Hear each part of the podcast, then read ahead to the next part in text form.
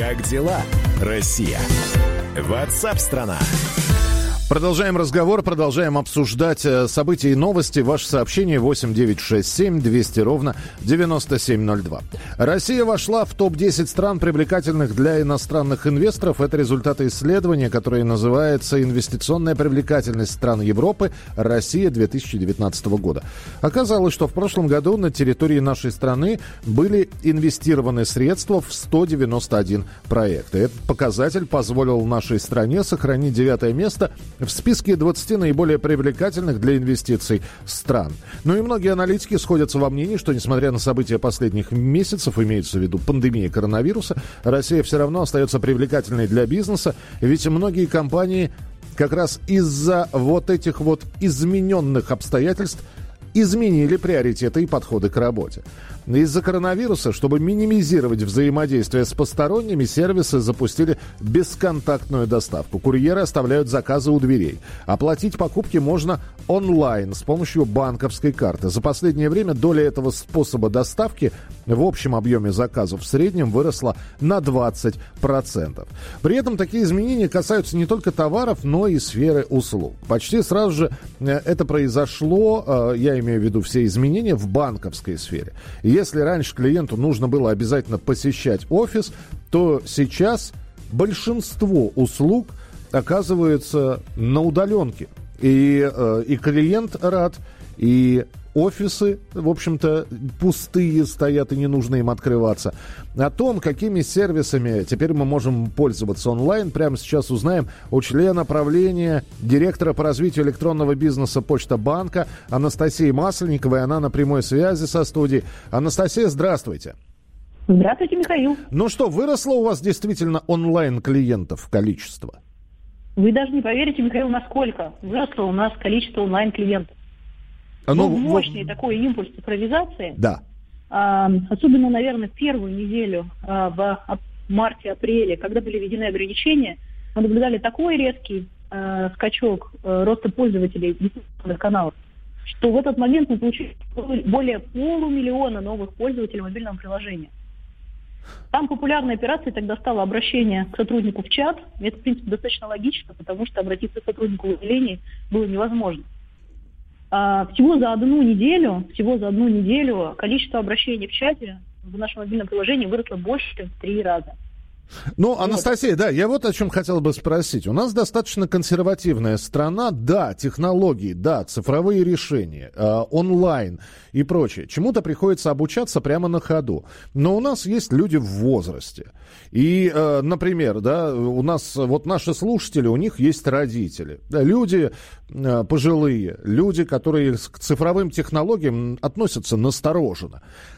Представляете, что они оформляют там, хотят завести карту для пожилых родственников. Сами эти родственники смогут разобраться во всех ваших цифровых сервисах? Видите, ну вот такой определенный стереотип у нас существует, что если пенсионер, он а, может только газету читать. Вот. На самом деле, я хочу сказать, что это совершенно не так. Пенсионеры прекрасно разбираются в финансовых инструментах и в технологиях.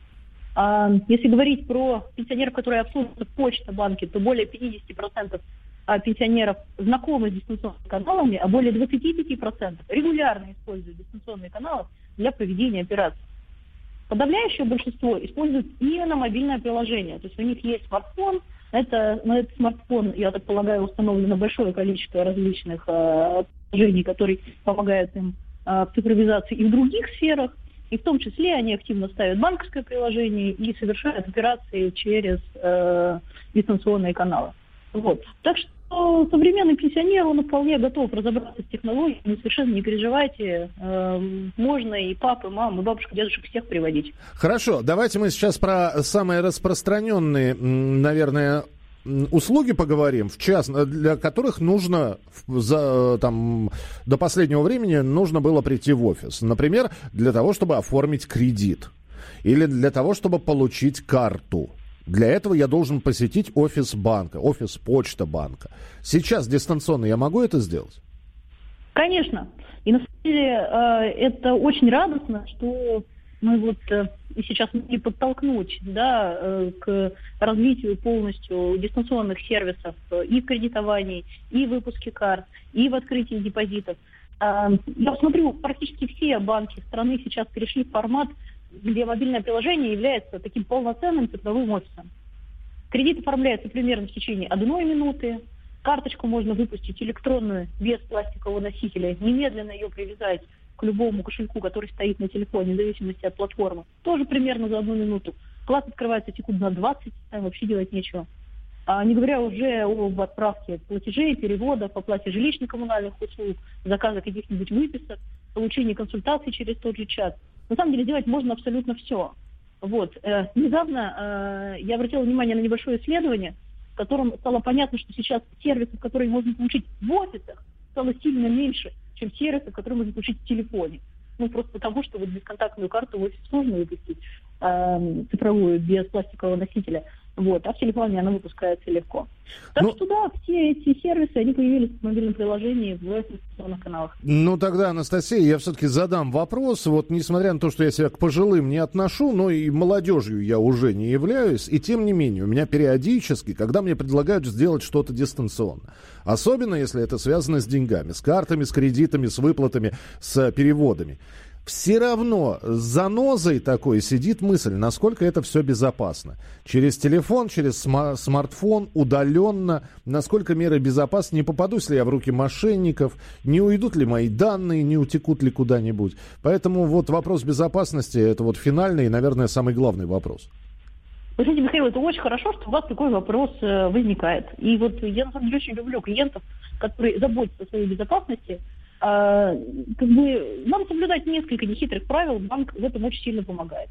Совершенно точно любые цифровые сервисы, в том числе банковские, а, требуют повышенной защиты и безопасности использования для клиентов. Банк применяет а, многоуровневую систему защиты, он подтверждает и операции, либо специальными кодами, либо нужно сделать селфи, либо нужно сказать какое-то специальное слово. И, ну, и эти средства контроля позволяют э, операции, которые не похожи на то, что вы обычно делаете, каким-то образом дополнительно проверить. Как правило, это происходит ненавязчиво вот, и не вызывает у клиентов какого-либо негатива. Что надо помнить? Нужно помнить, что не нужно отвечать на непроверенные телефонные звонки, рассказывать себе какие-то информации, передавать данные, которые написаны на картах, и, в общем-то, соблюдать а, такие совершенно несложные правила не разглашения секретной информации. И тогда все будет обязательно хорошо. А, знаете, вот э, как говорят, э, запоминается последнее. Вот тогда все будет обязательно хорошо. Пусть это мы все и запомним. Анастасия, спасибо вам большое за то, что пообщались с нами. Вот про цифровые сервисы, в частности, Почта банка, рассказала Анастасия Масленникова, э, член правления, директор по развитию электронного бизнеса. Почта банка была у нас в прямом эфире.